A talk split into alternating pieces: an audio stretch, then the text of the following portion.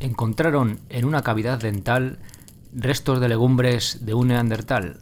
Cazadores recolectores de hoy en día, como los Kun, siguen comiendo judías.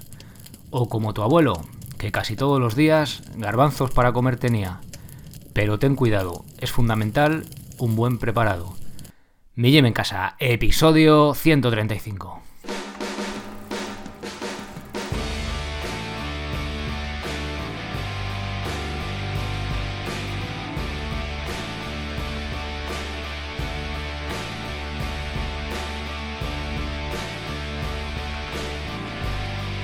Muy buenos días a todos, soy Sergio Catalán de millimencasa.com y os doy la bienvenida a un nuevo episodio del podcast de Mi Gym en Casa, el programa, la radio donde hablamos de entrenamiento y de alimentación desde un punto de vista diferente e independiente. Hoy vamos a hablar de alimentación.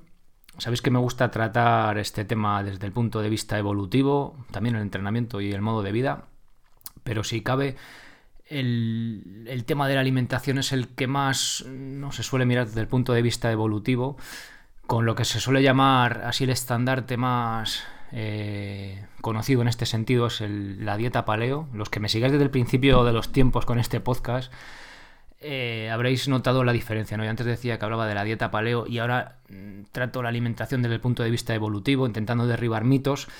También muchas veces de los que tienen la propia dieta paleo, esta, ¿no? que solemos llamar así.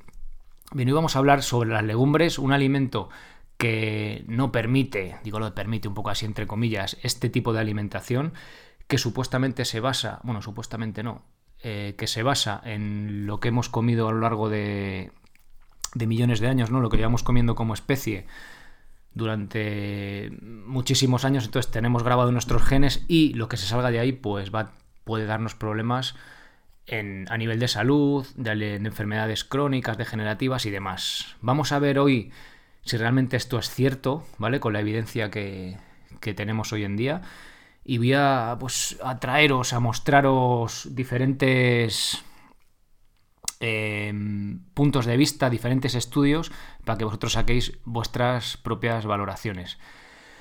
Antes recordaros que podéis haceros socios en millimencasa.com, pues ¿para qué? Para tener acceso a todos los cursos, que ya son 17. Tenéis de movilidad escapular, de comba, de sentadilla de descanso, liberación miofascial, pues si estáis cargaditos en alguna zona o por si queréis hacer un calentamiento, perfecto.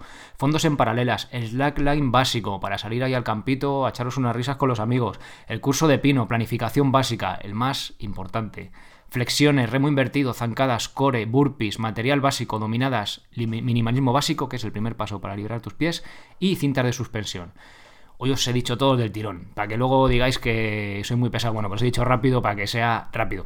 A partir este mes próximo va a ser el primer plan que podéis seguir al pie de la letra. Ya sabéis que siempre os he dicho que los planes para todo el mundo al final no valen para todo el mundo porque hay que ajustar cada persona, pero me habéis pedido que queréis planes para que sea más sencillo. Bueno, por eso he traído planes, ¿vale? Aún así, como los que sois socios tenéis prioridad a la hora de contestar las dudas y podéis, vais a poder ir haciendo eh, preguntas para ir ajustando eso, ¿vale? En función de otra actividad y tal. Pero bueno, le intentaré dejar todo súper machacado, que es de lo que estoy trabajando estos días, para que haya las menos dudas posible, ¿vale? Entonces, bueno, eh, seguiremos, seguiremos avanzando. Bien, vamos con el tema que nos ocupa hoy. Las. Por cierto, el, lo de la, el tema este de la rima al principio, no sé si os servirá para que os acordéis de las cosas y tal, pero lo que sí se está sirviendo para el cachondeíto y reíros un poco, ¿eh? Así que bueno, por lo menos me alegro que, os sirva para eso. Eh, bien, el tema que nos ocupa hoy son las legumbres. Los que em, sigáis la dieta paleo, hayáis oído hablar, o estéis en ese mundillo metidos, es un tema eh, muy controvertido, ¿vale? En la dieta paleo, que digo la dieta paleo y lo digo, bueno, lo digo con mayúsculas, me refiero a ello con mayúsculas, es una marca registrada, ¿vale? De Loren Corden hace unos 15 años, está registrado. Y eh, todo esto viene del libro de la dieta paleolítica, también del mismo autor, que sentó las bases de lo que podría ser este tipo de alimentación hace unos 15 años, ¿vale? En su libro, Corden, y hasta hace no mucho yo creo que seguía manteniéndolo por, por artículos que he, leído, que he leído suyos, decía que los cereales y legumbres, bueno, aparte de lácteos y otras muchas cosas, pero bueno, que las legumbres no estaban permitidas porque no las habíamos consumido pues durante nuestra evolución y demás, ¿no? Bueno, no voy a entrar en detalles. Bien, eh, vamos a, en vez de ahora criticar a Corden y decir, ah, está equivocado, eh, qué cagada que hizo, no, no trato de eso, sino simplemente fijaros en su mensaje. El, su mensaje iba para la población occidental, sobre todo norteamericana, que comía una, una dieta llena de azúcares y de comida procesada, pues que quería transmitir un mensaje claro, ¿no? Pues mira, cereales, lácteos y legumbres fuera, ¿no? Las legumbres tampoco, o sea, él las deja fuera pero, ¿sabes? Como algo más binario que es al final con lo que nos solemos quedar, ¿no? La población en general al final dice, bueno, pues yo quiero blanco o negro, vale, pues esto sí, esto no, y ya está. No quiero entrar en detalles y tampoco quiero saber mucho más. Entonces, como mensaje claro para ese tipo de población y para dar el primer paso en este sentido, en, este tipo de alimentación, oye, pues creo que es un gran paso. Yo me leí el libro y a lo mejor gracias a haberme leído ese libro y ahora poder eh, criticarlo constructivamente o ciertas cosas que se dicen ahí o darle la vuelta o intentar ir más allá, eh, o sea, gracias a ese libro a lo mejor yo estoy eh, haciendo este trabajo. Igual si no me hubiera leído ese libro y no me hubiera dado por mirar el punto de vista evolutivo en la alimentación, pues no, igual no estaría yo aquí hablando de estas cosas, ¿no? Con lo cual no se trata de, de criticar por criticar, sino bueno, intentar evolucionar, ¿no? Ese tipo de, esa teoría, esa hipótesis, intentar evolucionarla, ver con qué evidencia tenemos hoy en día, yo mostrarosla y vosotros, pues oye, sacar vuestras propias conclusiones o no sé, o tener más información. Igual no podemos sacar conclusiones, ¿no? Bueno, pero bueno, ahí está. Bien, eh, siguiente punto. Eh, realmente, eh, a día de hoy sabemos, hay más evidencia de si comían o no ese tipo de, alimentos, si se comían en el paleolítico. Es decir, desde la primera, desde el primer momento en que apareció eh, el momento que apareció la primera herramienta hecha por Homo habilis, ¿vale? Hace unos dos y pico millones de años, ¿vale? Cuando el género Homo apareció sobre la Tierra. No sé si eso de apareció suena un poco como a ¡pum! de repente, ¿no? Bueno, fue evolucionando. Y hasta el inicio de la agricultura, hace aproximadamente unos 10.000 años, depende del sitio, es antes o después, ¿vale? Tampoco vamos a acotarlo demasiado.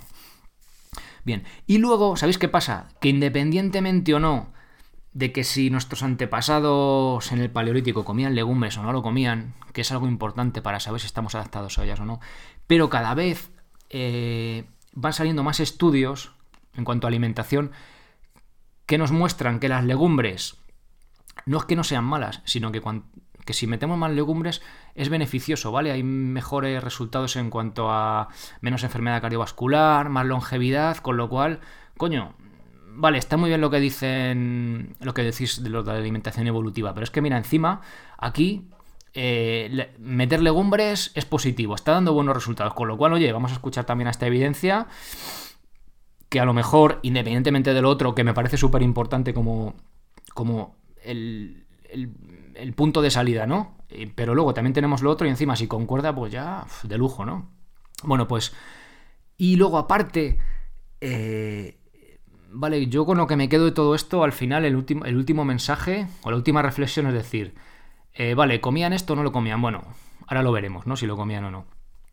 Pero igual es más importante el decir, ¿cómo preparo un alimento que el propio alimento en sí? Es decir, si yo me como una judía blanca machacada cruda, que de hecho creo que en los, experimentos se los dan a las ratas como veneno, eh, me puedo morir, ¿vale? Por los antinutrientes que tiene y tal. Pero si yo pongo esa judía remojo 12 horas o 24, las que sean, luego la, cuezo durante... No sé, las judías, es que no suelo cocinar judía. Bueno, un garbanzo, ¿vale? Lo pongo a remojo 24 horas. Lo... Y he dicho 24 y no 12 un día os diré por qué, ¿vale? Cuando hablemos del tema en concreto de los tiempos y tal, os diré por qué y tal. Eh, luego lo, lo cuezo lo hayas pre 40 minutos y tal y me lo como, pues todos esos posibles antinutrientes, cosas negativas que me... Negativas no, o sea, mecanismos de defensa que tiene esa propia semilla para que los depredadores no se la coman eh, antes de que, bueno, antes de que germine, para que no se la coman y sea capaz de germinar, eso si lo desactivo ya pasa de ser una cosa eh, peligrosa, mala, a ser algo positivo, a ser un alimento nutritivo y perfectamente válido, ¿no? Me quedo un poco con eso. Bueno, el tema de las legumbres voy a dividirlo en dos partes. Hoy voy a tratar eh, realmente en el paleolítico se comían o no legumbres, eh, qué evidencias tenemos.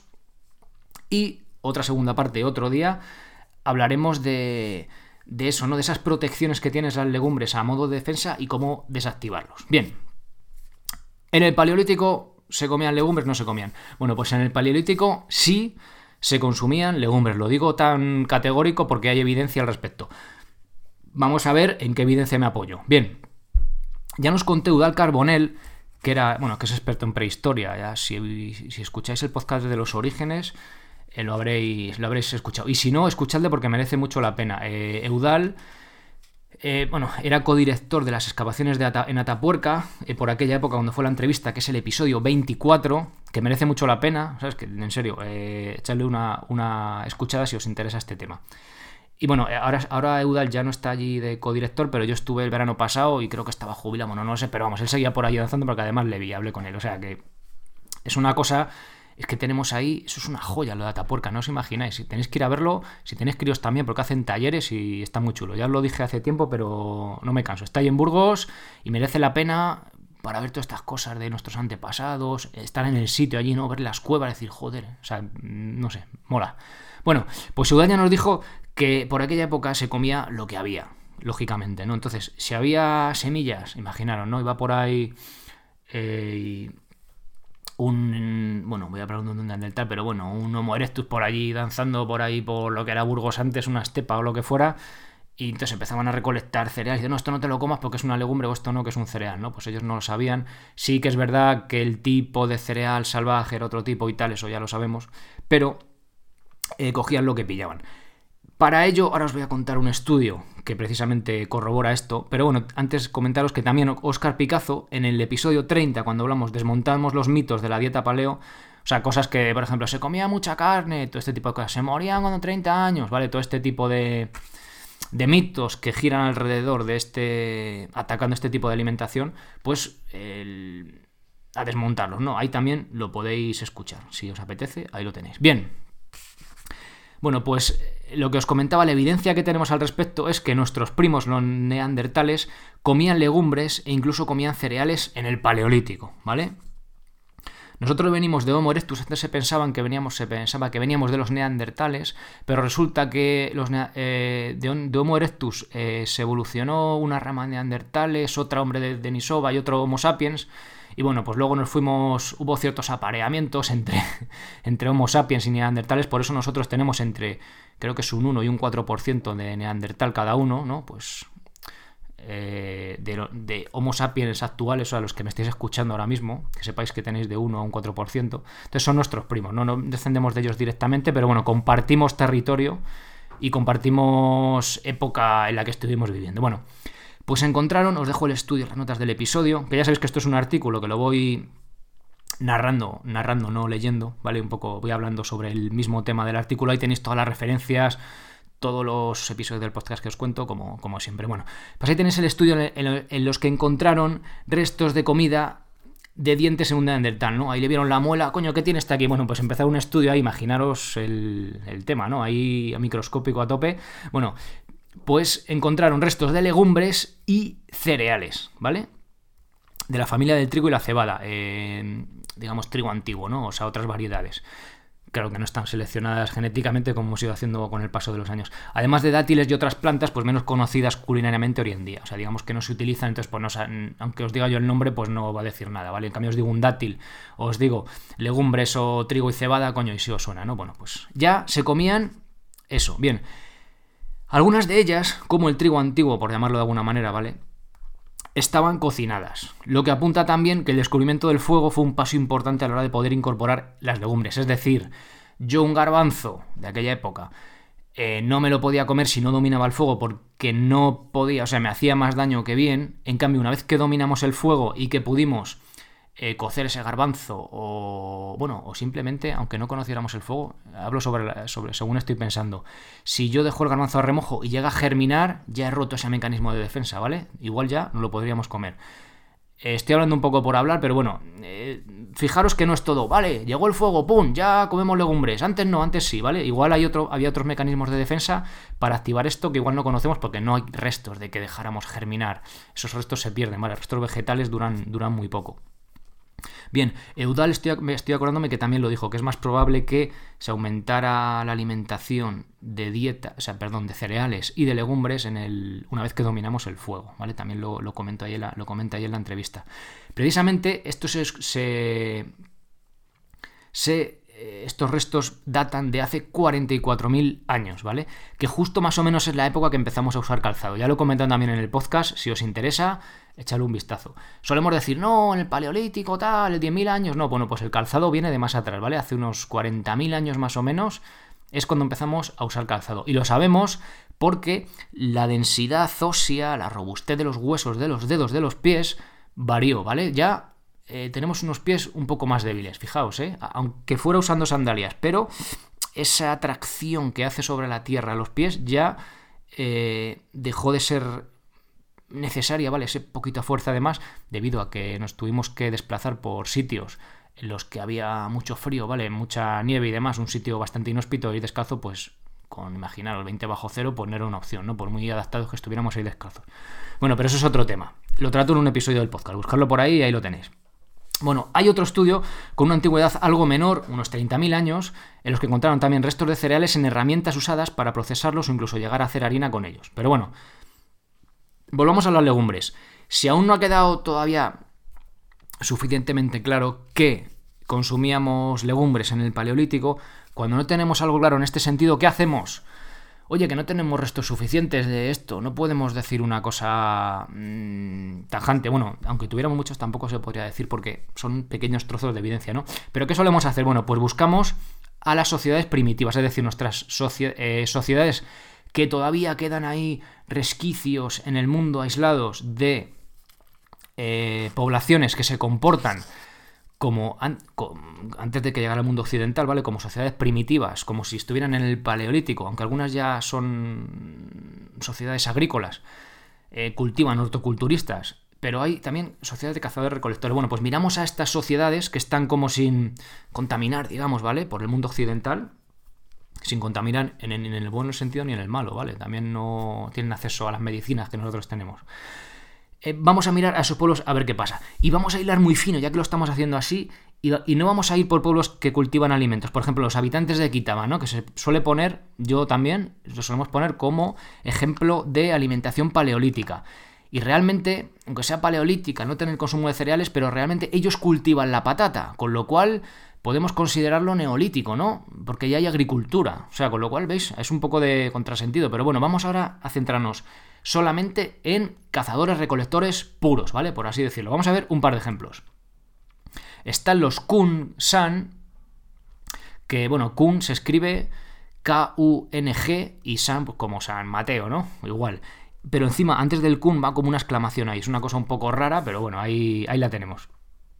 Estos son los que, si veis, si habéis seguido alguno lo de Fran de la jungla, creo que son los mismos que va con ellos ahí a hacer fuego unos africanos que están ahí, que están siempre sonriendo, así muy delgadillos, muy pequeñajos. Bueno, pues creo que son estos mismos, ¿vale? Si habéis visto los episodios sabéis de lo que hablo. Bueno, pues vamos al, lío. Hay una variedad de judía llamada Sin, bueno, T-Sin, ¿vale? T-S-I-N, bueno, que el nombre en latín lo voy a decir para quedar así como si controlara mucho. Bauginia esculenta, ¿vale? Que es el segundo alimento más consumido por los kun. Después de recolectarla, tienen que secarlas al sol para luego tostarlas al fuego. ¿Os veis el mecanismo aquí que le dan de, calor, ¿vale? Procesamiento con calor. Más tarde se pela cada judía quitando la cáscara con un buen golpe o añaden agua y hacen una especie de sopa, ¿vale? Para ver esto con mayor claridad, con una perspectiva eh, pues más realista, ¿no? Este tipo de judía para los kun equivale al aceite de oliva o a la carne para nosotros en España. Segundo y tercer puesto, ¿vale? Para que, lo, para que veáis esa diferencia. Parece ser que el consumo de legumbres no tenía por qué ser algo esporádico, realmente dependería de las plantas de la zona, que son las que marcarían el tipo de alimentación. Es decir, si estos kun, esta gente donde vive, tienen unos árboles que dan, o unas plantas que dan leguminosas, pues comían leguminosas. Si en otra zona de una estepa, pues no había legumbres, pues no comían legumbres, ¿vale? Pero no podemos decir, es demasiado arriesgado desde mi punto de vista decir que en todo el paleolítico no se consumían legumbres. Bueno, pues mm, parece ser que no apunta la evidencia en este sentido. Bien, vamos a ver un segundo ejemplo de sociedades de cazadores recolectores que consumían legumbres. Los aborígenes australianos. Consumen las semillas de algunas especies de acacia, ya que no todas son comestibles, ¿vale? Hay diferentes tipos de acacia en el mundo, bueno, pues hay unas que son comestibles y otras que no lo son. Las recolectan, luego las sacan de su vaina, las tuestan al fuego, igual que los, que los kun, y las machacan para hacer harina o comerlas directamente una vez tostadas. Una vez que le han dado el tratamiento térmico, ya no las podemos comer, ¿vale? Imagino que al tostarlas pues eliminan estos antinutrientes que nos pueden dar los problemillas que comentábamos que dan las, legumbres, ¿no? Que es ese mecanismo de defensa que tienen para que no los depredadores no nos las comamos. Es una parte importante de su alimentación y se consiguen en grandes cantidades. Os dejo una foto que sale ahí un aborigen australiano, el hombre, con así abrazado, bueno, el hombre, no sé si es un hombre o una mujer, se ve así la foto un poco mal. Está abrazando así como un manojo de, de, de, vainas de acacia, pero a lo bestia, ¿vale? Que casi le tapa hasta la cara. Bueno, eh, ya, os digo, se consumen en grandes cantidades. Por ejemplo, de un árbol con 3 años se pueden recolectar unos 10 kilos de estas semillas. Y de hecho, esta leguminosa se está planteando como herramienta para luchar contra las hambrunas en países de África. Os dejo ahí la fuente si os apetece consultarla, ¿vale? O sea que es una leguminosa encima. Eh, tenemos algo de proteína también. Y es súper prolífica, digamos, que da mucha... Muy productiva, pues oye, para zonas secas y tal, de que problemas de hambre, pues oye, mira, se plantea incluso como una posible solución, ¿no? Bueno, y si nos metemos a hablar de sociedades en las que se cultiva, ya un poco más fácil, ¿no? Ya si son eh, sociedades en las que cultivamos, pues ya no son cazadores recolectores, pero bueno, por seguir hilando fino, encontraremos legumbres en gran cantidad de ellas. Y nuestro ejemplo más cercano le vimos el otro día, pues con mi propio abuelo, ¿no? Que fue el episodio que más os ha gustado del podcast de todos los tiempos. en el episodio 132, si no lo habéis escuchado, os tengo que decir que merece la pena escucharlo, porque encima os vais a reír y vais a pasar un rato, un rato agradable, además que vais a aprender. Entonces, ya mm, nos contaba mi abuelo, ¿no? Que había garbanzos de comer casi todos los días. Y, y, bueno, y luego casi todos los días había cocido de garbanzos con un poco de carne de oveja vieja y algún hueso, ¿vale? Y de cena, por judías o lentejas. Y algún otro día había caza o verdura cuando daba el huerto en verano. Y me recuerda mucho al tipo de alimentación de los suizos del valle de Lonchenstall que comenté cuando hablé de, de las sociedades ancestrales, esta de Winston Price, porque era una alimentación muy, muy parecida, ¿vale? El tema del, del cocido con el hueso de oveja vieja, pues es como muy. Era muy típico y era justo lo que comentaba, ¿no? Fijaros, en otra parte de ahí, en los Alpes suizos, en un valle perdido, pues fíjate, era un tipo de alimentación muy parecida a la que se podía comer aquí en Castilla hace 50 años, o hace 100, o hace incluso 500 años, ¿no? Porque al final tampoco hubo tanta variedad. Sí que allí se consumía centeno, en este caso se consumía trigo, el pan era de trigo allí de centeno por, imagino, por el tipo de clima, pero poca diferencia, ¿vale? Allí, bueno, sí que había más lácteos que aquí, que tampoco, como escuchasteis, había demasiado. Bueno, eran sociedades eh, basadas en la agricultura, ¿vale? Estas últimas que he comentado, eso está claro. Pero es interesante el ver que en algunos grupos de cazadores-recolectores contemporáneos, que todavía hoy en, día, a modo casi de pues anecdótico, ¿no? Consiguen sobrevivir en, en, nuestro día a día y las legumbres forman una parte importante de su alimentación. Algo clave que ya he mencionado es, la elaboración de estas semillas. Si os habéis fijado, todas las tuestan, bueno, estos dos casos, las tuestan, ¿vale? Con calor, pues para cocinarlas, ¿vale? Porque es necesario. Entonces, precisamente en esa elaboración se desactivan esos mecanismos de defensa que tienen estas semillas para poder ser consumidas con, con seguridad. Y en una segunda parte hablaremos de eh, cómo, o sea, qué antinutrientes hay, qué problemas nos pueden dar y cómo desactivar estos mecanismos de defensa que tienen las legumbres y que pueden ser perjudiciales y no las legumbres en sí, ¿vale? Que es demasiado binario decir esto sí, esto no, como podéis ver. Bueno, pues aquí os dejo eh, estos pequeños piezas de evidencia, encajad el pool de vosotros, aunque a mí personalmente os voy a dar mi opinión. Eh, yo como legumbres bien preparadas. Bueno, lo que os decía antes de los garbanzos. Yo personalmente antes hacía los garbanzos, dejaba en remojo 12 horas y luego los servía. Tengo una olla express de estas, bueno, un día os hablaré de ella. Se llama Instant Pot, es así un cacharro. Como una olla, como una express proclamable. Se me rompió la mía de toda la vida, esas. ¿Qué marca era? De estas así. La típica, ¿no? Que tenemos por casa, que tenía ya casi 15 años. Y compré esta y estoy bastante contento. Es algo muy parecido, es un poco más cómodo. Os decía que las dejaba antes 12 horas en remojo, como suele dejar, ¿no? Por la noche se suele dejar a remojo. Y luego las comía y sí que por la tarde tenía bastantes gases. Eh, estuve leyendo por ahí un poquito, investigando, tampoco metiéndome en profundidad, y vi que en algunos sitios recomendaban 24 horas. Pues yo la dejo ahora 24 horas y algo de gases tengo que confesarlo, pero muchísimo, muchísimo menos. Con lo cual, oye, pues también es cuestión de ir probando, ¿no? Con las legumbres que consumimos hoy en día en España, o si me estáis escuchando de América Latina, en la variedad que se consuma allí, oye, pues prueba, joder, 24 horas, pues a lo mejor se te queda súper deshecha, coño, pues eso no hay quien lo coma, ¿no? Pues entonces, por ir probando, o igual eh, también os digo, sus personas, a lo mejor a ti te van muy bien las lentejas, pero es que los garbanzos te van fatal, te hinchan. Bueno, pues oye, es cuestión de, tirar, también escuchar a nuestro cuerpo, ¿vale? Que nuestros abuelos no tenían otra opción que comer garbanzos todos los días, pero hoy en día pues tenemos opciones, ¿no? Y oye, pues vamos a jugar con ellas. Bien, espero que os haya gustado este episodio. Si es así, os agradecería esas valoraciones de 5 estrellas en iTunes, eso me gusta en iVoox, los comentarios porque me ayudan pues, a seguir creciendo y a seguir llegando a más gente. Muchísimas gracias por apuntaros a los cursos, por esas valoraciones y sobre todo por estar ahí escuchando episodio tras episodio. Así que nada más. Nos escuchamos el lunes que viene con un programa de vuestras dudas. Y nada más, pasad muy buen fin de semana y sed felices. Adiós.